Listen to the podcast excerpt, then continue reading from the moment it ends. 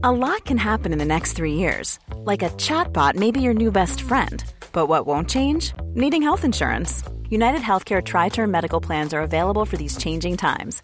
Underwritten by Golden Rule Insurance Company, they offer budget friendly, flexible coverage for people who are in between jobs or missed open enrollment. The plans last nearly three years in some states, with access to a nationwide network of doctors and hospitals. So, for whatever tomorrow brings, United Healthcare Tri Term Medical Plans may be for you. Learn more at uhone.com. Hey, it's Ryan Reynolds, and I'm here with Keith, co star of my upcoming film, If, only in theaters, May 17th. Do you want to tell people the big news? All right, I'll do it. Sign up now and you'll get unlimited for $15 a month in six months of Paramount Plus Essential Plan on us. Mintmobile.com slash switch. Upfront payment of $45 equivalent to $15 per month. Unlimited over 40 gigabytes per month. Face lower speeds. Videos at 480p. Active Mint customers by 531.24 get six months of Paramount Plus Essential Plan. Auto renews after six months. Offer ends May 31st, 2024. Separate Paramount Plus registration required. Terms and conditions apply if rated PG. Millions of people have lost weight with personalized plans from Noom. Like Evan, who can't stand salads and still lost 50 pounds. Salads generally for most people are the easy button, right? For me, that wasn't an option. I never really was a salad guy. That's just not who I am. But Noom worked for me. Get your personalized plan today at Noom.com. Real Noom user compensated to provide their story. In four weeks, the typical Noom user can expect to lose one to two pounds per week. Individual results may vary.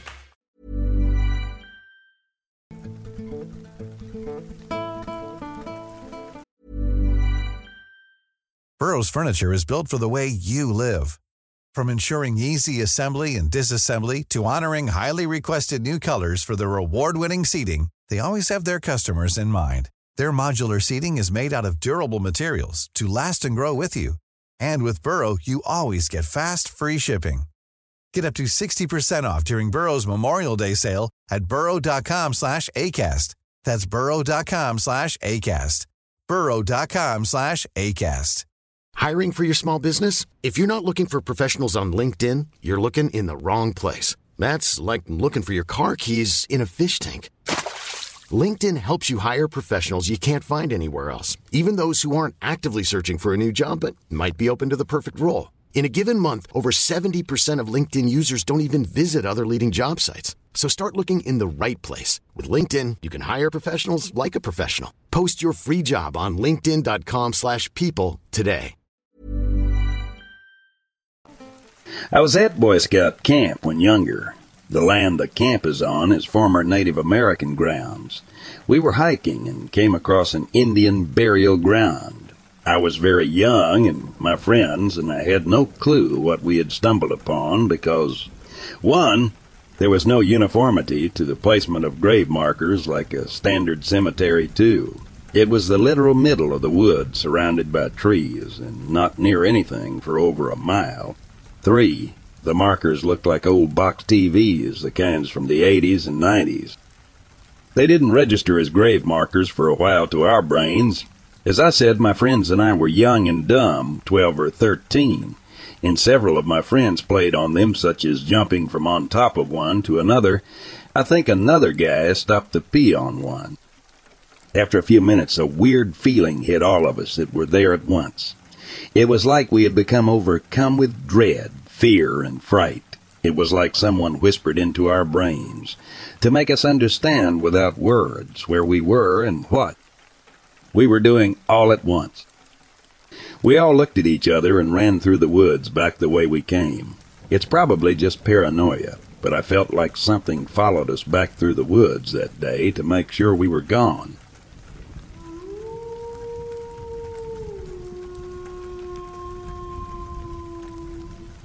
Gallup is a border town on the Arizona or, or Mexico border on I 40. You cross into Arizona.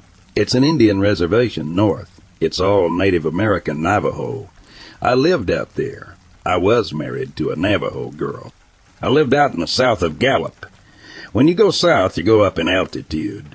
You go up about 8,000 feet. 85,000 feet. It's all pine trees in these mountains. Her family had land way out in the middle of nowhere. I mean, it was beautiful. I can't even begin to describe where I was at. Very few bilagaanas, white people. I was hunting out there. I got up really early one morning, left the Hogan, We lived way out there. I took off and was actually looking for elk. It was that season. And I'm way up there in the mountains. I'm out there probably about seven o'clock. The sun's coming up and something's following me. I'm an ex-Navy corpsman. I know when something's following me. I'm about an hour and a half back in, and I'm way out in the middle of nowhere. So I go around and I end up on a box canyon on top of this mesa that overlooks the boonies. It's like a thousand foot drop off. Okay, real quick, I head back towards the box canyon. I was trying to get away from whatever was following me.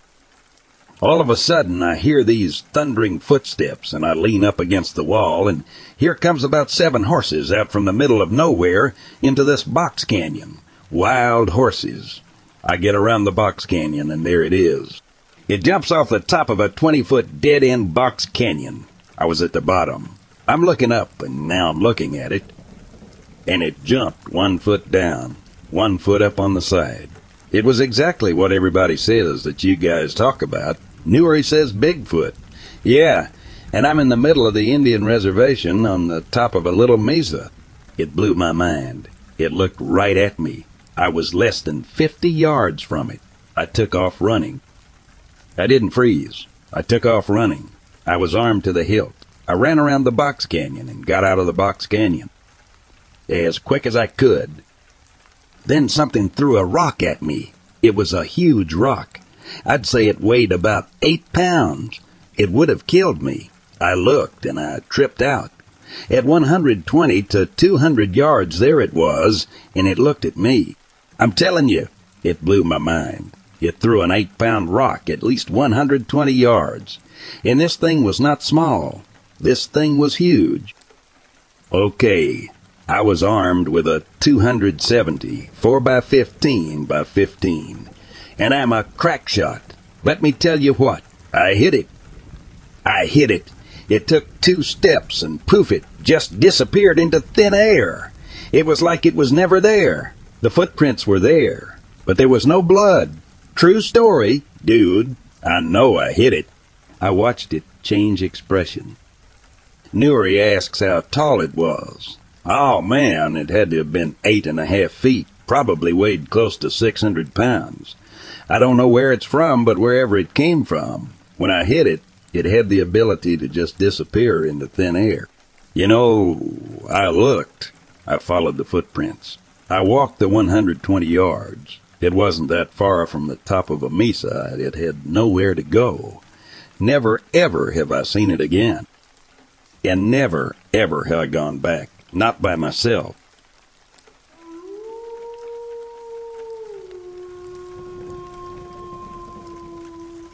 The wind whispered through the ancient trees as I stood on the Oklahoma reservation, my eyes fixed on the weathered pages of an ancient text that promised to unravel the mysteries of a shaman who battled an unknown cryptid centuries ago. The reservation had a hidden history, and I, an archaeologist with a passion for uncovering the secrets of the past, was determined to bring it to light. The tale began with a Navajo tribe haunted by phantom drum beats during the night. The source of the haunting remained shrouded in mystery, and it fell upon the tribe's shaman to unveil the dark history behind these enigmatic sounds. As I delved deeper into the text, I felt a connection to the ancient storyteller who chronicled the events. In the heart of the reservation, beneath the ancient boughs of towering trees, the tribal shaman embarked on a solitary journey to unravel the secrets of the phantom drum beats. The night air was thick with anticipation as he ventured alone into the dense woods, guided only by the faint echoes of the mysterious sounds that tormented his people. As he delved deeper into the wilderness, the haunting drumbeats grew louder, resonating through the trees like a heartbeat of darkness. The shaman's senses heightened and a palpable tension filled the air. It was then that he first encountered the creature, a shadowy figure that moved with unnatural grace and emitted an aura of malevolence. The ancient text referred to this creature as a wendigo, a malevolent spirit associated with cannibalism and primal hunger. Its form was a grotesque distortion of the human figure with elongated limbs, sharp claws, and eyes that glowed with an otherworldly intensity. The Wendigo's presence twisted the fabric of reality, instilling fear and despair in the hearts of those who crossed its path. The shaman, undeterred by the monstrous entity, engaged in a mental battle with the Wendigo. As the phantom drumbeats reached a fevered pitch, he struggled to maintain his sanity, confronting the dark forces that sought to overwhelm him. The creature, fueled by ancient malevolence, clawed at the shaman's mind, but he stood firm, drawing upon the strength of his ancestors. With an indomitable will, the shaman managed to wrestle the Wendigo into submission. As the creature dissipated into the shadows, a strange totem and drums were revealed nearby, hidden in the heart of the woods. The totem bore grotesque carvings and symbols resonating with dark energy, while the drums seemed to pulsate with an unnatural rhythm. Understanding the connection between the haunting drum beats and the malevolent totem, the shaman set ablaze the grotesque artifacts, releasing the trapped spirits and banishing the Wendigo's curse. The flames danced in the night, casting an ethereal glow over the shaman as he chanted ancient incantations to purify the sacred ground. Returning to the village, the shaman shared his harrowing journey with the tribe. The phantom drumbeat ceased, and the once haunted nights were replaced with serene stillness. The Navajo people, grateful for the shaman's courage, lived in peace once more, free from the clutches of the Wendigo.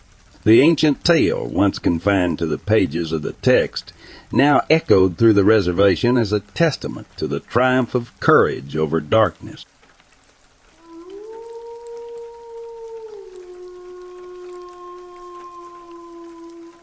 I'm the witness, though I'd prefer not to use my name. I'm a Navy vet in my late 50s, and this incident happened in June 2020, one when I was camping with some of my old Navy buddies. We were in a very remote area of the forest in southwest Pennsylvania, most likely in Greene County. We had spent most of the day hiking to our camping spot, and it was around dusk when we set up our tents. I decided to go off alone to gather firewood. It was getting dark, but I was only about 30 yards from our camp, and I had my 45 with me just in case. As I was collecting firewood, I realized I was being flanked on both my left and right sides by something. That's when I called out to my friends, and it quickly came to check on me. As we walked back on the trail, a creature unlike anything we'd ever seen emerged from the forest. It was a massive wolf-like creature standing on two legs, about seven to eight feet tall. Its chest was like that of a bodybuilder, and its eyes were glowing yellow as it gnashed its teeth. A strange slime was dripping from its mouth, and it charged at us. Fortunately, a large boulder seemingly came out of nowhere and struck the creature on the side of its head, causing it to fall into a ravine. We wasted no time and hurried back to our camp. But our ordeal was far from over. Another, even larger, wolf-like creature appeared and charged at us as well.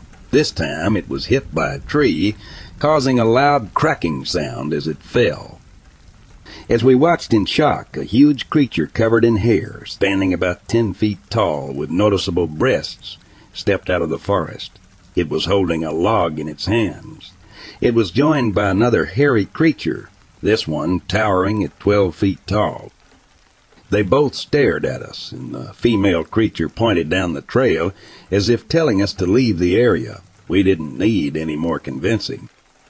Since it was too far and too late to hike out, we decided to make a bonfire using any wood that was close by or had already been gathered.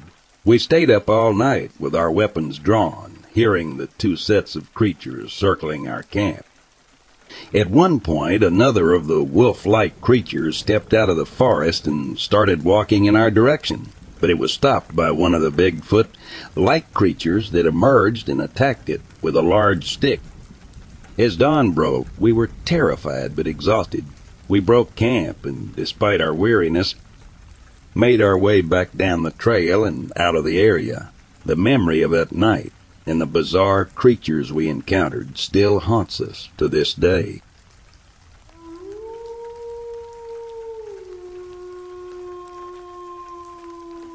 I live in San Jose, California. I'm nobody special, just a regular guy who loves to hunt and camp in the outdoors. I'm 50 years old and I'm a mechanic who works for a school district in Sunnyvale, California in the Silicon Valley. I spent a lot of time outdoors with my brother deer hunting in the Sierra Nevada mountain range. I'd like to tell you my story of the two encounters with what I believe was a Bigfoot. In 2017, we went on a Dussex hunting trip in the Stanislaus National Forest in California in Kennedy Meadows. My brother Jason and good friend Rodney went along. It was a pack trip. I was super excited because this would be my first hunting trip on horseback. It was a five day trip where we rode horseback below the lake near Leavitt Meadows. The hunt was amazing. I was able to take a black bear and was super excited on the second night of the trip. However, on the third night we experienced high wind and rain that woke me up at three o'clock in the morning. Everything went silent and this weird feeling came over me, but I can't explain what it felt like. As I laid my sleeping bag, I could hear footsteps around my tent.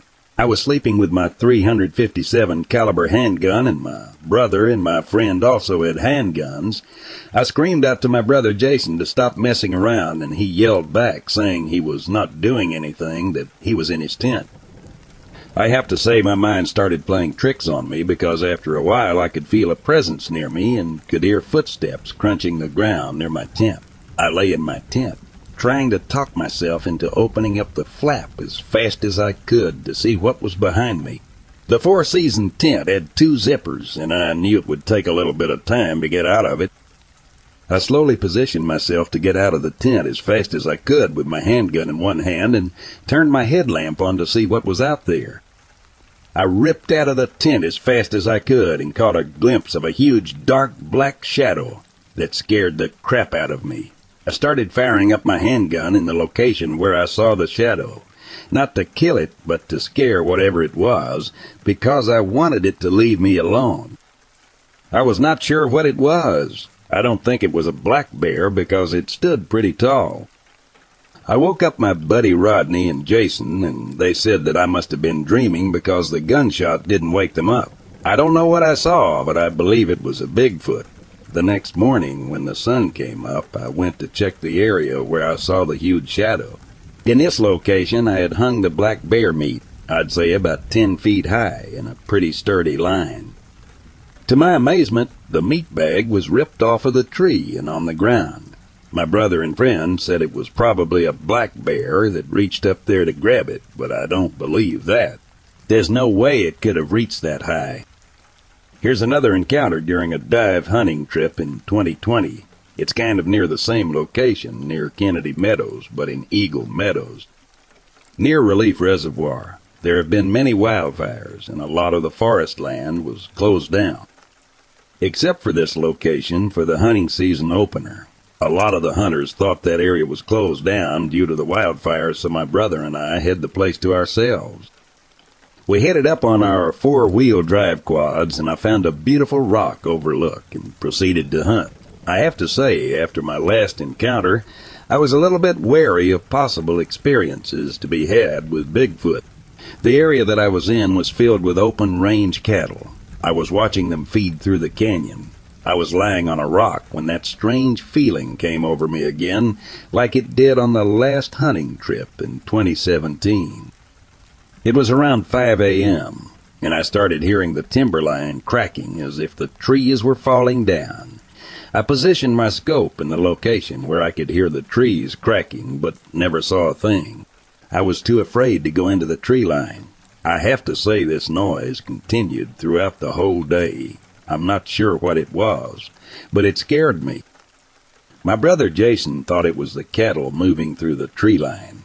I have to say it was pretty loud to be cattle knocking down branches off the trees. I don't know what it was. The feeling I got in my gut was not to go in the timberland. I just find it kind of strange I have these gut feelings of danger.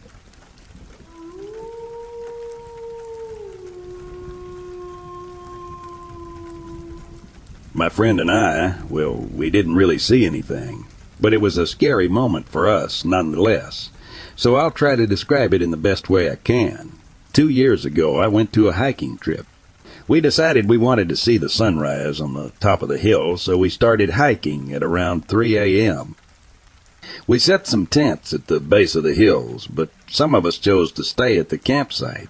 And so, to get to the hill, you need to cross a little jungle first, for a half hour or so, depending on your pace. It was dark, so dark we had our headlamp on, but somehow I began to lose breath. I cannot cope with the other hikers. I was so far behind that one of the guide decided, okay, I cannot continue with the hike, and I need to go back to the camp with him. And we did. Not the greatest moment in my life. So the path was narrow. I was walking in front while the guide was behind me, and we heard the sound of wings flapping above us. Bird wings. Only the wings seemed to be so large because we can feel the wind blowing. Like it was so big it was covering both of us. And I instinctively dropped myself on the ground because I can feel something was trying to grab my head from above. The guide behind me then went and threw his body upon me, like he was protecting me from something, even though we didn't see anything. I cried, and he shouted so loud he was trying to shoo something away. We stayed like that for a whole five minutes. I couldn't stop crying. But then we still need to move because it was still two hours away till dawn. Only this time we walked together, side by side, holding each other tight. When we safely reached the camp, the guide told me that he had no idea what that creature was. It wasn't something he ever heard of, but we both heard the flapping sound. We both felt the wind blowing, we both knew something was trying to take me. We reacted solely on our instincts that day.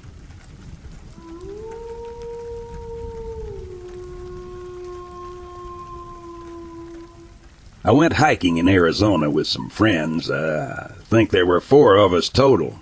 We were going to hike up to some caves, smoke a little, drink a little, and check out the caves in the dark. Should be spooky. After we come out of the caves exploring, we see a set of headlights bouncing around in the desert below us. You can see for miles around. The headlights don't seem to belong to a car on a dirt road because those things are bouncing around like crazy. They're driving through the desert over everything. Weird. We all discuss it and think they must be just off-roading at night. The headlights bounce around a while, getting closer. We decide to make our way back to the car just in case the headlight bouncers didn't want to do nice things to our lonely car. It's three miles down the trail, but we can see the whole valley, so we'd know if they started heading towards our car. As we're about halfway down, that truck stops and the headlights are pointed directly at us. They had been driving around for a while, then just stopped, pointed right in our direction. They can't see us or anything. It's dark as if, and they're hundreds and hundreds of yards away. Still, why would they stop in our direction? A sharp crack breaks through the air, Parka. Then we all hear an angry hornet buzz by. Yeah? We watch as all the twigs between us snap like watching a Vietnam movie. All of us hit the dirt behind a mound the trail sheltered us from the direction of the truck. It went from creepy to scary in a split second. We started screaming that there's people out here, waited a while longer, then headed for the car again. The headlights shut off. We finally make it to the car. The end. Edith. Speculation from group of friends. Poachers hunting at night with night vision, thinking we're prey.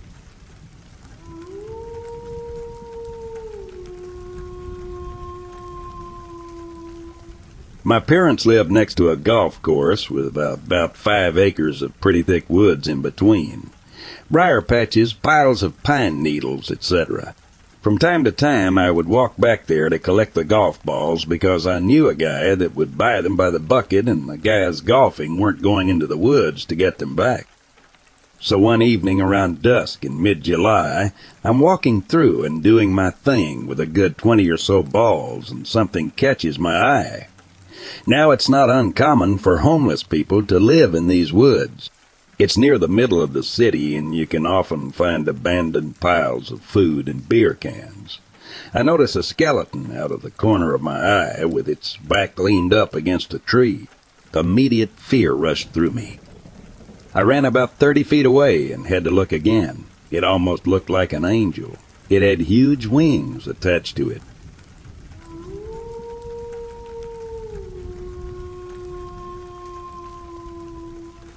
In 1972, May 18th, off the coast of Thailand, our submarine, the USS Queenfish SS 399, a Sturgeon class attack submarine, was on a routine. Patrol submerged in the Gulf of Thailand when, at about 2:15 p.m., we spotted an unidentified object coming from the surface. It rapidly became obvious that this was heading straight for our submerged position. There were no returns from any ship or aircraft in the area. The only thing we could see was a great disturbance in the water, and whatever it was, it headed directly for our position. Everybody standing topside in the conning tower and on the bridge grabbed their binoculars to get a closer look at this mysterious object, but what came into focus didn't make much sense. Someone hollered out that it looked like a giant octopus, and it did seem to be swimming, using the many arms or legs in much the same way a giant squid propels itself. We couldn't tell which, but the part that made all of us terrified was the fact that it appeared intelligent. The way it moved, the large eyes seemed to be looking right at us, and its actions appeared deliberate as well as menacing, almost as if this unearthly sea monster had reached our submarine. It rapidly swam by, but not before giving us all a very close look at its shiny, wet skin. The arms or legs seemed to be moving in unison, much like the oars of an ancient galley. The top, thinner hump was about ten feet tall, and the large eyes were situated roughly six feet apart on either side of this hump. The skin was smooth, and it appeared to be very large, at least one hundred feet in length.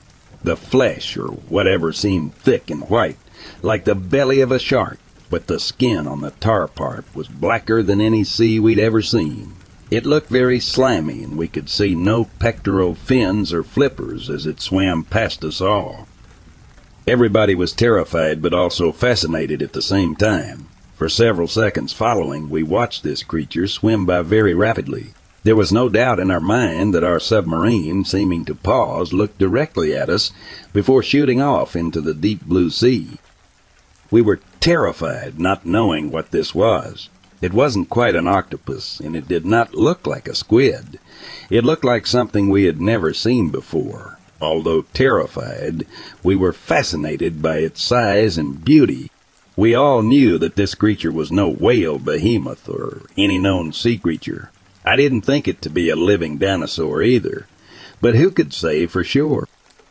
Well, the captain surfaced the boat as fast as he could to warn any other ship or aircraft of the strange thing that had just happened. The radio room tried to contact any and all ships in the area, but nobody answered. We stayed on the surface for about an hour, trying to tell everybody that this large thing had appeared intelligent, and then it had gone after our submarine, just as if we were bothersome fish that had swum into its territory. The captain decided to track this creature on sonar, but soon found out our equipment was not capable of tracking anything that large. We could see the object on the screen, about six feet tall and about ten feet wide, but this was about all. After several days of tracking it, the captain determined this thing to be over 100 feet in length and very intelligent. It even seemed to sense our presence almost as quickly as we could run sonar on it. I count myself lucky to have seen it once, but after hearing other stories, I wish that I'd never seen anything so terrifyingly beautiful.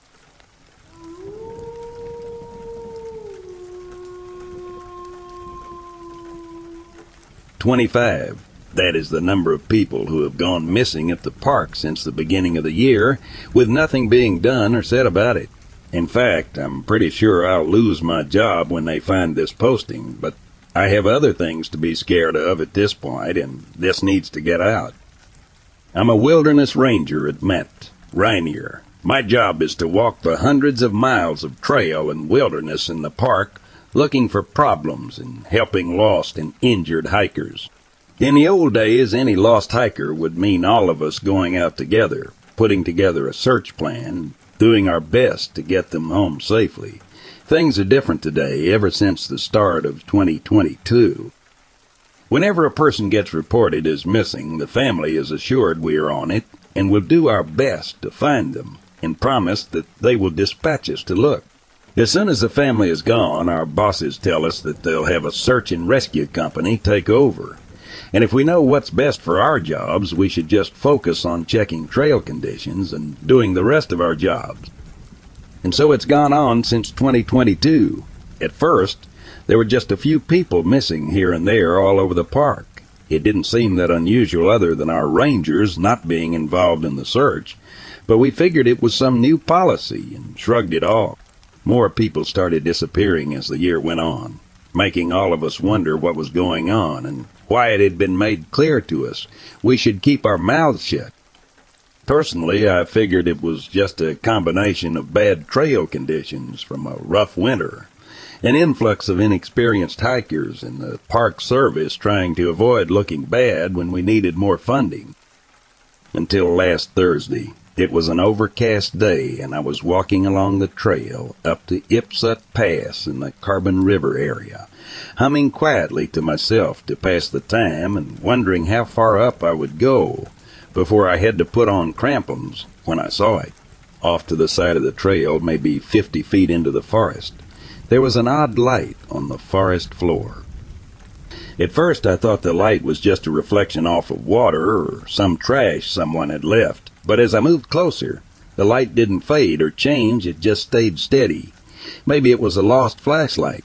I had walked this trail dozens of times and never noticed it before. I knelt down, taking my pack off, and saw that the light seemed to be coming from just under the dirt. For some reason, I felt uneasy. I looked around to see if anyone else was nearby on the trail, and saw no one. Shrugging, I reached into the dirt to poke at the light and see what it was. Poking around, I found the corner of a slightly open trap door that was at most only a foot wide on each side. It was camouflaged nearly perfectly. If it had not been left just barely ajar with the light exposed, there is no way anyone would have seen it from the trail. I kept opening it, feeling uneasy, but hoping it was some sort of buried seismometer, or at worst, maybe some hiker's idea of a good place to cache food and water for a long trek. Instead, I found the opening to what appeared to be a small burrow of sorts with an electric camping torch at the corner. I shoved my head down to look inside. The space was small, with enough room for one person if they didn't mind contorting themselves. On the walls of the burrow were dozens of Polaroid photos of people hiking. All of the photos seemed to have been taken very low to the ground. The photos were from all over the park, many dozens or more miles apart.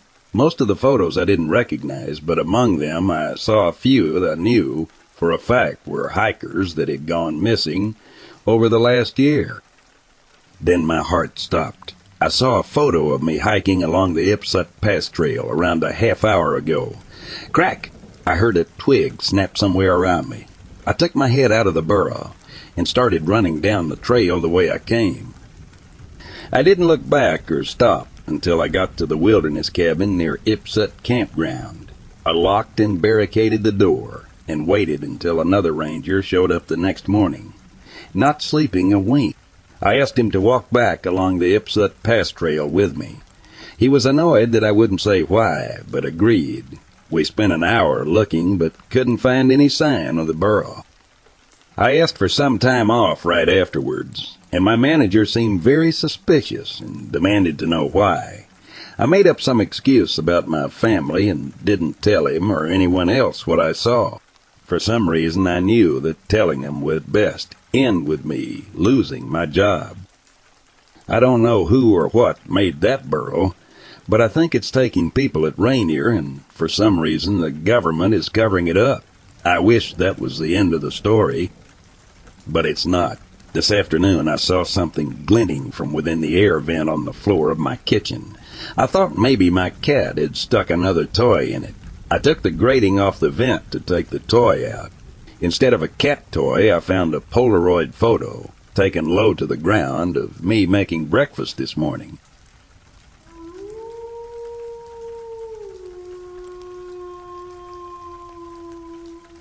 I had a friend say to me one day, When did you start working at the mall, and why were you acting like you didn't know us when we came in and we were talking to you? Can't you talk to friends when you're on the job? It's uh, her and her husband, I said. I don't work at the mall, and I didn't see you. They both started laughing. I asked, What are you talking about? They said, So you're serious. You're trying to tell us that we both saw you and were talking to you, but it wasn't you and they both looked at each other, trying to figure out if I was crazy or if they were. A week later, another friend asked me if. Even when we're on a budget, we still deserve nice things. Quince is a place to scoop up stunning high end goods for 50 to 80% less than similar brands. They have buttery soft cashmere sweaters starting at $50, luxurious Italian leather bags, and so much more. Plus, Quince only works with factories that use safe, ethical, and responsible manufacturing. Get the high-end goods you'll love without the high price tag with Quince. Go to quince.com/style for free shipping and 365-day returns. I liked my job at the mall. She wondered too why I was acting so strange when she came in to say hello. Again, I said I didn't work at the mall, and she just looked at me as if to say, "Ha ha ha, yeah, right." after a third friend, and please note, these were close friends, asked me about my new job, I decided I really had to meet her. I went to the store at the mall, but looking around, I didn't see anyone that looked like me. As I turned to leave, I heard someone say, What? You can't say hi on your day off? I walked up to them and said I wasn't the girl who worked there. They said, Well, not today at least, eh? So I just said, Well, See you later then, and turned and walked out. I tried catching her at work about five times and always managed to go in on her day off. Then one day I thought I'd try again. I walked in, looked around, and someone approached me and said, Geese, where have you been? We've been calling you for days. Why haven't you showed up for work the past two weeks? The manager is mad, but he says if we see you, your paycheck's back there in the manager's office. I tried to explain that I wasn't their employee, and my friends had told me I looked like her. The guy said, No kidding, because I can't tell you apart. The girl even has a mole on her cheek right where you do. I wish I could remember what her name was. Not even sure if I ever heard her name. It still baffles me to this day.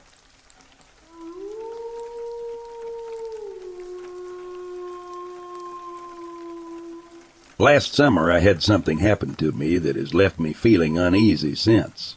I live in a small town in central Arkansas. One evening after work I had to stop at a local convenience store to get some gas for my car. A man and his son stood at the pump opposite me, and a young woman was standing by her car behind him. When the gas nozzle clicked full, I placed it back onto the pump and went inside the store to pay. When I came out, everything seemed different. There was nobody by the pumps. I had paid for my gas and walked back out in just a minute or so. But there was nobody anywhere. It was so bizarre, like I had stepped into another world. I suddenly felt scared, but didn't understand why. Then a man walked out of the wooded lot to my right. He was standing by my car at the same time I was heading towards it. When I walked by him, I noticed an awful stench coming from the man. He looked like a normal guy, not wearing dirty or old clothes. He looked like he was in his thirties or so, but when I again looked at him, I felt scared, like something bad was going to happen. I opened my car door and looked back at him. He was staring at me. The man came closer to me, kind of shuffling his feet. I need a ride, the man told me. The way he said it was startling, like a physical force hit me right between the eyes. He then said, Give me a ride. That is when I noticed that his eyes had changed to solid black. No whites. No, nothing. It was like I was looking into the abyss. The stench was also starting to affect me. Where do you want to go? The man replied, Just give me a ride and don't ask questions. I said, No, I can't. I've got to get home. He took a few steps toward me. I immediately got into the car and closed the door. As I started the car, the man put his face up to my car door window. I felt compelled to look at him. I started to feel sick to my stomach. I put the car in gear and got the heck out of there. This has been troubling me. I've been having terrible dreams about this man almost every night since it happened. I'm almost afraid to go to sleep some nights. This is a small town. Everyone knows everyone else. But nobody has seen this black-eyed man. I just don't understand what happened that night.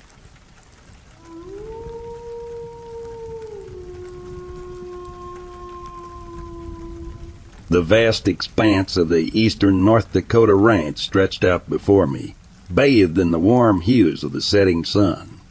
It had been a long, tiring day of ranch work, and I was looking forward to a quiet, peaceful night. Little did I know that what I would encounter that evening would shatter the tranquility of my rural life forever. As the day waned and the sky turned from a brilliant orange to deep indigo, I settled into my cozy ranch house ready to unwind. I had just turned on the TV, planning to catch up on some news when a sudden rustling outside caught my attention. My heart raced as I muted the television and turned my gaze towards the window. I saw something that sent shivers down my spine. It was a dark, shadowy figure standing on its hind legs, silhouetted against the fading light. It was enormous, easily seven to eight feet tall, with dark fur that seemed to absorb the feeble light. My mind raced, trying to make sense of what I was seeing. A dog standing on two legs. I had never heard of such a creature. The seconds felt like hours as I watched the mysterious figure, frozen in fear. It moved with an eerie, unnatural grace, its eyes reflecting an otherworldly glint. My thoughts were a jumble of confusion and fear. What could this be? A bear? A wolf? It looked nothing like anything I'd ever seen in these parts. After what felt like an eternity, the creature slowly retreated into the shadows and vanished into the night. I was left trembling and bewildered, my heart pounding in my chest. I knew I had to find answers, but my fear held me back. With trembling hands, I reached for my laptop and began to research my bizarre encounter. Desperate to find some explanation, I stumbled upon a website dedicated to cryptids and unexplained phenomena. One term in particular caught my eye dogman. The description matched what I had seen a towering canine-like creature that stood upright. My heart sank as I delved further into the lore surrounding these creatures. The stories I found were chilling. Tales of encounters with dogmen often painted them as evil and aggressive beings, capable of unspeakable acts. I couldn't shake the feeling that I had crossed paths with something beyond our understanding, something dark and malevolent. For weeks I couldn't sleep. Every rustle of the wind outside, every distant howl of a coyote, sent my heart racing. The once peaceful ranch now felt like a realm of dread. I started locking my doors and windows, even during the hottest summer nights. As time passed, the memory of that fateful night haunted me. I couldn't shake the feeling that the dogman was still out there, lurking in the shadows, waiting. I knew I had seen something inexplicable something that defied all reason. And though I prayed I would never encounter it again, the fear that had taken root in my heart would never truly fade away.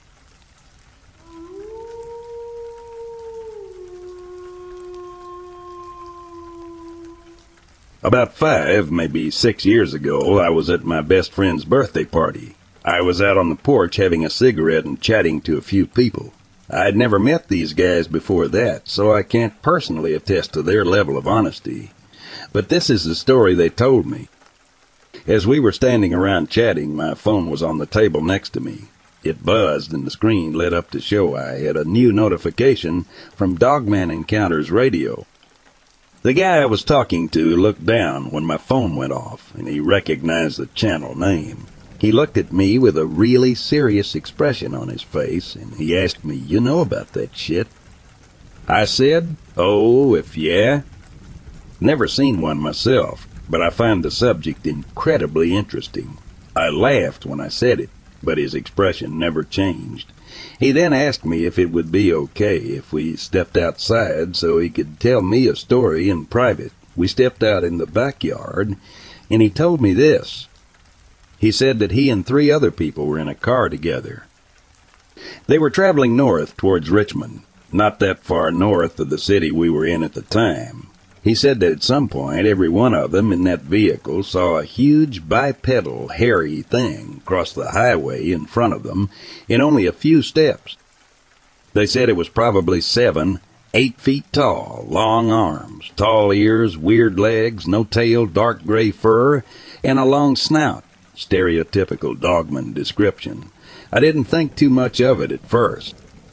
I thought he was just drunk and messing with me a little bit, until he finished his story and he told me that one of his friends that was in the car that night was also here at the party.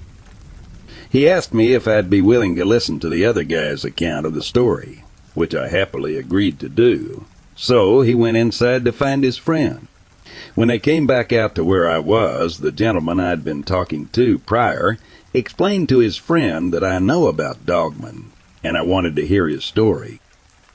The second guy turned pale when he heard that. It was late at night and dark half out, but I could still see the color drain from his face. He was obviously uncomfortable, but he agreed to talk to me.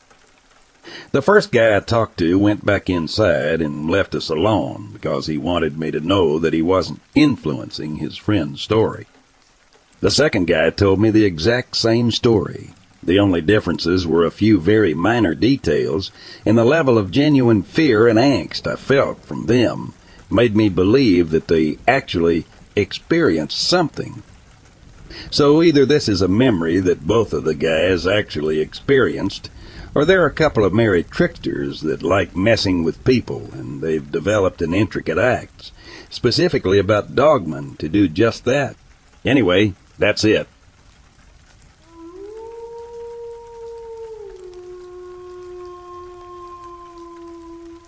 I used to believe it was just my mind playing tricks on me. Now I'm not so sure. When I was around 11 and my cousin being 14, we had went upstairs after a family gathering and everyone had went home. It was just me, him and his dad that was a dead sleeper. So at around 11:30 we were simply playing a few games a Fortnight till we started hearing footsteps coming from the downstairs before it abruptly stopped. We then heard a deep growl coming from the stairs for around ten minutes before it stopped. So we decided to close the door, thinking almost nothing of it, until his dog began barking loudly nonstop. So we decided to see what was happening, and we both began moving slowly down the stairs until we saw that the front door was wide open. So we quickly closed it and began walking towards where the dog was near the back porch's door, which was also wide open. Us both now basically shitting our pants. We stood there frozen. We began hearing the sounds of sticks snapping until it stopped and began growling once again. Then we finally heard it as it caked out to me. Ninny, where are you? It was the sound of my father's voice. Then I knew it wasn't him. It sounded distorted and as if was playing on a loop. Yet B and my cousin still stood there frozen before my cousin spoke up. Isn't your dad in Texas? As I slowly turned and looked at him, the voice stopped and we started to hear loud footsteps as they grew closer to the port. I immediately slammed the door and locked it. We both ran back up the stairs and into his room, locking the door behind us. We eventually calmed down, turning on the room. Lights after around three hours of sitting next to each other on his bed, crying silently.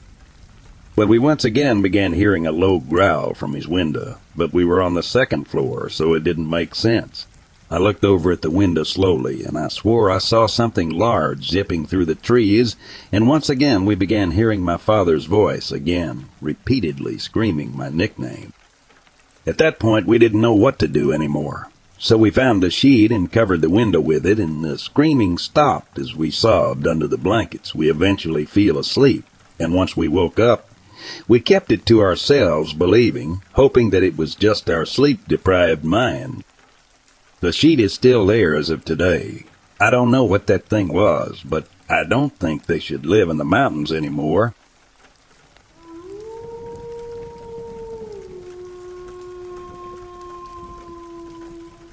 So I was walking in the woods. No one was around except two of my mom's cats and my cat. I felt okay. It was dark and I was alone, but I didn't feel afraid. I hate being alone in the dark, even with my cat. But then I heard someone say, Look over there. Like I said, I was alone.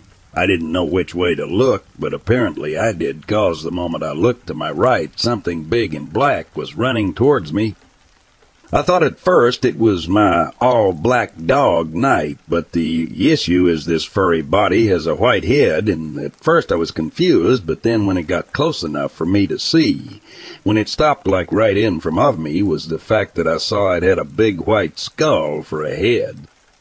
And it has stopped right in front of me, but the moment I processed that this shouldn't be in my dreams, and that whatever it is is dangerous, I woke up crying like deathly afraid of whatever it was in my dreams.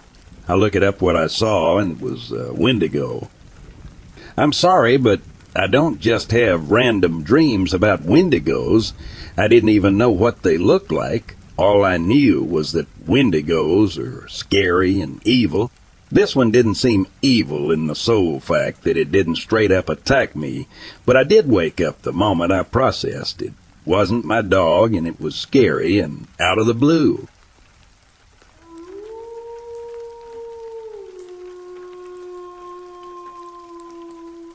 I once saw a weather system off the coast of Central America from the deck of a destroyer that unnerved all of us. It resembled a large bell, probably 20 miles, in a broad curve from our side as we were headed to the eastern coast of Belize. The edge of the bell came down to probably under 1,000 feet, and the sky was completely clear everywhere else. As we got closer, we saw the gray tipped edges of the bell were curling back under it uh, at a frightening velocity. It was pulling from outside the bell and sucking it up inside. As we went under it, the temperature dropped 15 degrees aft and the sun dimmed instantly. It got quiet under it and we were within sight of land. We saw the edge being pulled up into the center of the phenomenon, while the outer edge held its shape, fed by the outside, constantly curling under while maintaining its shape and volume. We looked at one of our bosuns who had been at sea for twenty years and had seen everything and saw him looking up, too. We all kind of felt a sense of dread, and he felt our eyes on him. Without looking at us, he said, Eyes upwards, no. I've never seen a goddamn thing like this before. We also killed a right whale with our bow and subsequently ground him into chum with our screws after his corpse worked itself off of being caught on the sharp angle of the bow. See him is the nautical term, and the large sonar dome on the bottom of it. It was horrifying, and we all hated that it had happened. It's a bad omen. Probably the worst thing I saw were the bodies of Haitian people fleeing into the Windward Passage in 1995 when Aristide was overthrown. Some of the boats sank. We found clusters of the drowned. Women floating face up, leached of all color. Children, too. One toddler that I recall next to what I assume was their mother. We saved thousands and thousands, but the tiny minority of those that drowned haunts me. I won't ever be able to forget that.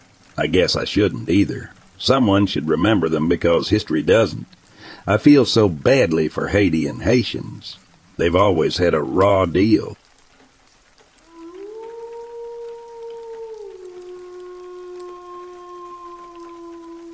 Not my stories because the open ocean freaks me out and you probably couldn't pay me enough to go out there, but my wife's uncle in law, Anyway, the guy is some sort of engineer and has spent almost his entire life on big ships and sometime on oil rigs.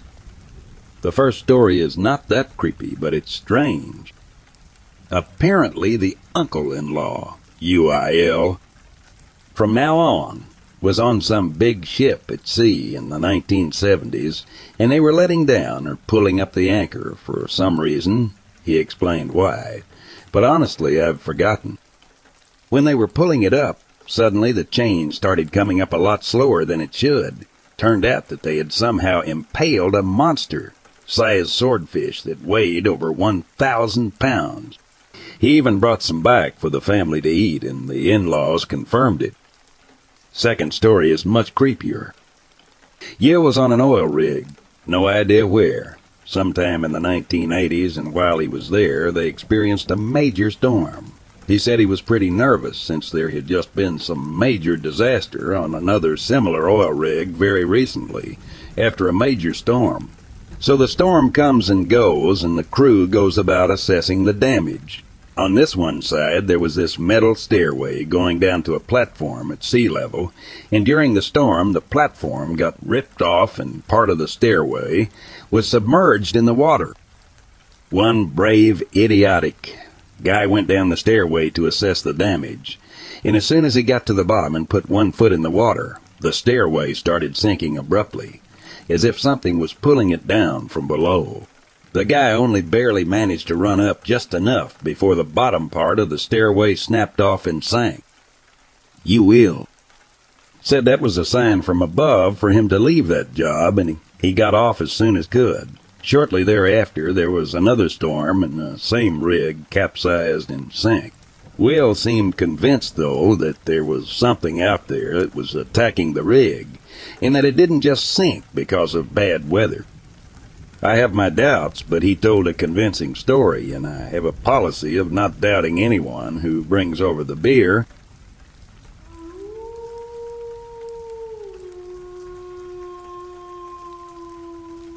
The very first time I went to my boyfriend's family's house, we explored the very wooded areas around the house. Thirty acres of land. Some hunters go in, but no hikers. Only old logging trails which the original owner of the house probably created. A lot of the trails are not well maintained, with brush and logs over them. One area my boyfriend wanted to show me was off trail. I hate walking off trail, I hate bushwhacking, and this was in the spring, so there were ticks. He brings me to a huge boulder he calls Dragon Mountain, normal boulder, near a very small stream. He climbs up and then helps me up. It was much taller than me, but by no means gargantuan. We sit on the boulder, then lie down looking up into the trees, talking. I am on the left, my boyfriend is on the right. I don't remember if we heard the crunching of leaves first or saw them first, but to our east three adult men, all wearing black or dark navy blue from head to toe in sunglasses, are walking toward the boulder carrying a large long black tube.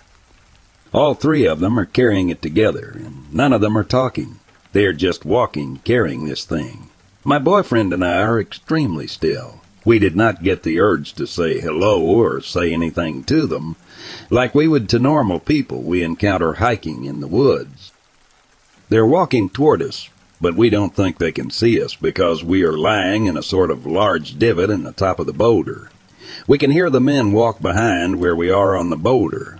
Then, when they are to our southwest, very near the boulder, they stop completely. They do not talk or make any noise. Naturally, my boyfriend and I stay silent and still. We are looking at each other, trying to take this in. It felt like a long time that there were no walking noises. The men then walked sort of around the left of us, and the boulder then walked off toward our northwest. They were still not talking at all, just walking through the woods, holding their black tube. We were very weirded out for a long time after this, and we got out of those woods pretty quickly in a direction away from them, opting to get to the road and follow that home instead of taking the quickest route toward the house, which was pretty much in their direction. We have both racked our brains for years about this, coming up with all kinds of explanations. My boyfriend later realized that the direction they came from is from a major highway where there is a fence as well. We conjectured they may have been hunters, with the black tube being a device to carry a deer, but a lot of hunters live around there and tend to wear camouflage and orange, not all black or navy or dark colors in general. I get if they were hunting, they would likely be quiet, but they did make a fair amount of noise with their footsteps. Why did they stop? It just did not seem like three normal guys going through the woods. I forget about this encounter periodically, but when I suddenly remember it, I cannot explain why I felt the way I felt. We both had the instinct to hide and be silent.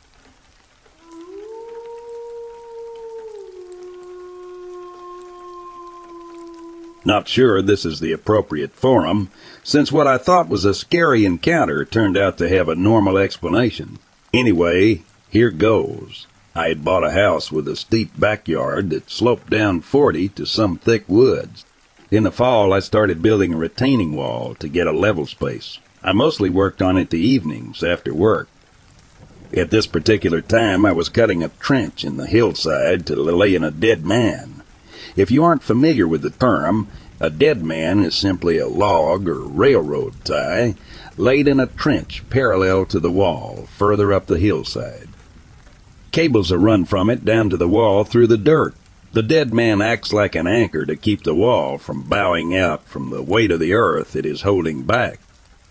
Anyway, this night I was hurrying to get the trench finished. I'd put the railroad tie in the trench and it wasn't laying flat, so I pulled it partially out with one end resting on the edge of the trench, and was digging beneath it in the bottom of the trench with a hand trowel. The sun had set, and it was really getting too dark to work. It was one of those cold, crisp autumn nights with dry leaves skittering along pushed by a hissing wind. The moon had come up over the horizon and was shining through the trees. I was laying flat on the cold grass with my arm digging at the trench under the railroad tie. I had just about decided to quit for the evening when I felt my hand grabbed by something from the bottom of the trench with claws. I shrieked like a little girl. That old fight or flight reflex started with vengeance. I must have levitated to my feet and was just about to push the railroad tie back into the hole, to crush whatever the hell it was that had grabbed me. I hesitated for a moment in that instant. My neighbor's cat poked his head up from the trench.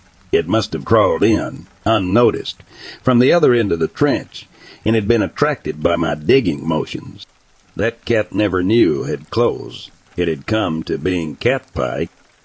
I've had a few other weird incidents in my life, as I imagine most people have, but this was the one I remember that scared me the most, and yet had the most mundane possible explanation.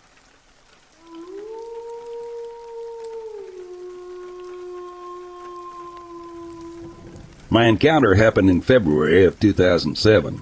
I used to work third shift at a paper stock factory warehouse. The main day shift supervisor was on vacation, so our boss on night shift decided she wanted to leave early. So she let us sneak off about two hours earlier than our normal shift in time. So this would have been between 4.35 a.m. I was following a coworker down this county road as the warehouse was on the outskirts of my small rural town. I noticed he hit his brakes and proceeded to swerve off the road. I'm probably 1000 FT behind him and I'm thinking to myself, what the heck is this dude doing? And that's when I saw it. There was a tall, dark shape strolling down the middle of the road in a hunched over and swaying side to side sort of manner. I likened it to how one of those tall windblower figures you see swaying at a car dealership or something like that move. Very unnatural movements. I can't do it justice by describing it as it would only really make sense if someone saw it themselves, I feel like. It looked like a tall person wrapped in a large dark blanket or cloak. I had to hit the brakes and swerve too, but I came to a full stop. Whatever it was, I couldn't make out any features or characteristics. I saw a large torso with two legs. The upper half was hunched forward as if it was leaning like an older person would with a walker. Now, at that time, I was driving a 1998 Ford Explorer, and I've looked up the height of the vehicle, and it lists it as around 67, but whatever walked past my driver's window was a good foot or more higher. Than that leaning forward, so I believe whatever was walking was over seven foot tall, minimum. Again, I could not see a head, any arms, just a figure with legs walking. My taillights illuminated it as I started to drive past it. I couldn't make out any definite details for the body. I didn't see fur or skin or anything like clothing. It was solid, not like a translucent type of thing. It was just large, thick and black, or at the very least dark gray in color. My coworker had pulled over into a parking lot a little ways down the road, and I followed him in. You could tell he was scared. He was saying something along the lines of what was that? It didn't have a head, among a lot of other things most panicked people say. We decided to drive back down and try to see if it's still there, what it actually is. I drove in front and he was following behind. We come up to the general area and I notice there's a large black animal laying in the middle of the road. It appeared to be a big black dog. Part of me knew this wasn't large enough to be what was walking in the road, but we had to stop because it was directly in the middle of the roadway. I decided to get out and walk up to it. All the while, my coworker is yelling at me to get back in my vehicle. As I approach whatever is laying in the road, it brings its head up and looks back at me. Its eyes are glowing yellow, which I write off as I shine from the headlights, but it growls at me. So I stop dead in my tracks and just watch. This thing stands up on its back legs like a person, but falls back down. It sits back up and hobbles off to the side of the road like a wounded animal that wasn't able to use its front legs. It looked like your typical German shepherd or wolf type face, but its fur was puffy like a chow dog's. It was a lot bigger than most dogs, but still nowhere as tall as whatever was walking down the road. I didn't see any blood or wounds, so I can't say if it was actually hurt or not. My coworker got out of the car by this point after it had disappeared into the wood line. We discussed what the heck just happened, but while we were talking, I noticed next to our feet was a mouse. It was just standing there with us, but was cleaning itself. I nudged it with my shoe, and it just kept cleaning its face as if it wasn't afraid of us. The mouse was sitting in the upright position, as in it was on its hind legs, and using its front paws to wipe itself. I never really considered it until recently that all three of these bizarre happenings was all on two legs. We got back in vehicles and drove off, and then the next time at work I had mentioned what happened and our coworkers laughed at us.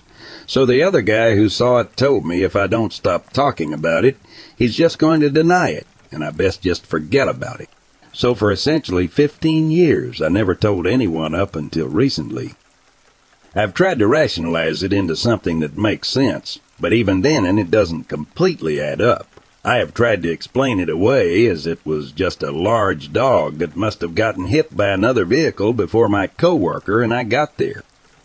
Maybe it was messing around with a mouse and it got hit which broke its front leg, so that's why it was trying to use its back legs. The mouse was traumatized from the dog trying to mess with it, so it was just standing there cleaning the dog slobber off itself. That sounds at least plausible until the original thing we saw walking without a head. The dog was nowhere as tall as that thing was, so even with the dog standing upright, it was close to six foot roughly, but whatever was walking had to have been over seven foot tall, as it was so much taller than my Explorer, even with it hunched forward. I can explain away the dog and mouse, but I can't just explain what that was, so I'm back at square one trying to understand what it could have possibly be. As someone who's always been very skeptical, it becomes very hard to accept the unacceptable. I have always been interested in weird creatures and such, but I never truly believed they existed.